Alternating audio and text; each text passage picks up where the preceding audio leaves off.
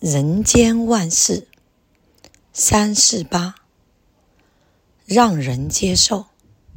各位读者，大家吉祥。我们送人礼物，都希望对方能接受。我们说什么言语，也要能让人接受。让人接受，这是今日社会处众的重要课题。人不可以孤芳自赏。你学问好，人家不接受；你能力强，人家也不接受。甚至你有钱，人家不要；你有好意，人家不了解。这就显出让人接受的重要了。怎样才能让人接受呢？一，善意要能尊重。我给人善意。我给人好心，我给人一些帮助，我给人一些因缘，但是你要能尊重他的人格，让他感觉受人尊重，他才肯接受。千万不要以为人人都喜欢吃嗟来食，所以在佛教里打斋的施主反过来还要。拜斋。二，规劝要能诚恳。我们想要给人一些忠告、一些规劝，甚至借机给他一些教育。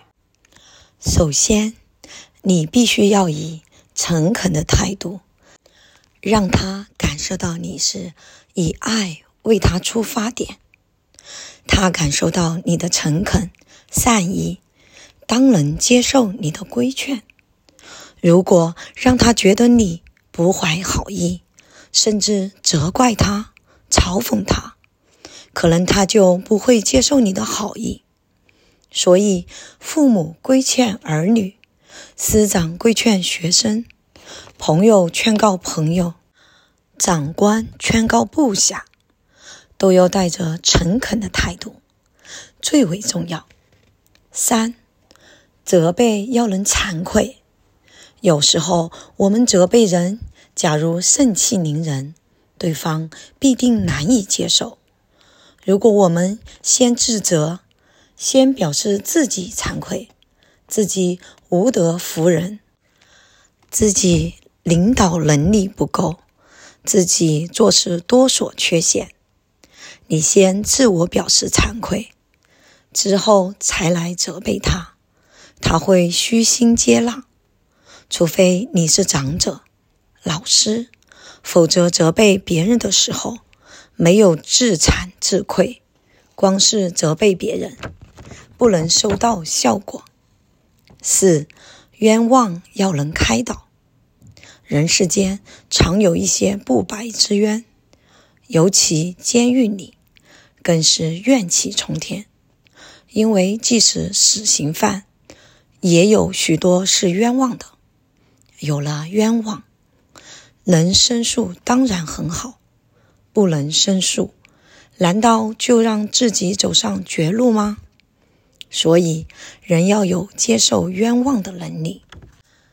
自己没有力量，就要靠别人开导了。宗教师到监狱里，对受刑者，并没有减刑的力量。只能开导他，让他明白因果道理，让他有力量和勇气面对冤枉，接受冤枉，等待有机会时再来申诉冤屈。所以，面对一个受冤枉的人，需要给予开导，至为重要。五，委屈要能代替。一个人本来可以胜任总经理，但你只让他做到副总经理，他觉得委屈，可能产生反感，从此工作不利，影响整个团队的利益。这时就得有一些代替的方法，例如给他奖状，为他加薪，帮他准备大一点的办公室等，因为有了代替的补偿。增加对等的条件，他心中的气才会平，事情才好做。否则，委屈是很难忍的。所谓“佛要一炉香，人争一口气”。当一个人受到委屈的时候，他感到不平，无法释怀，只有以生气来抗争，或是以懈怠来抗争。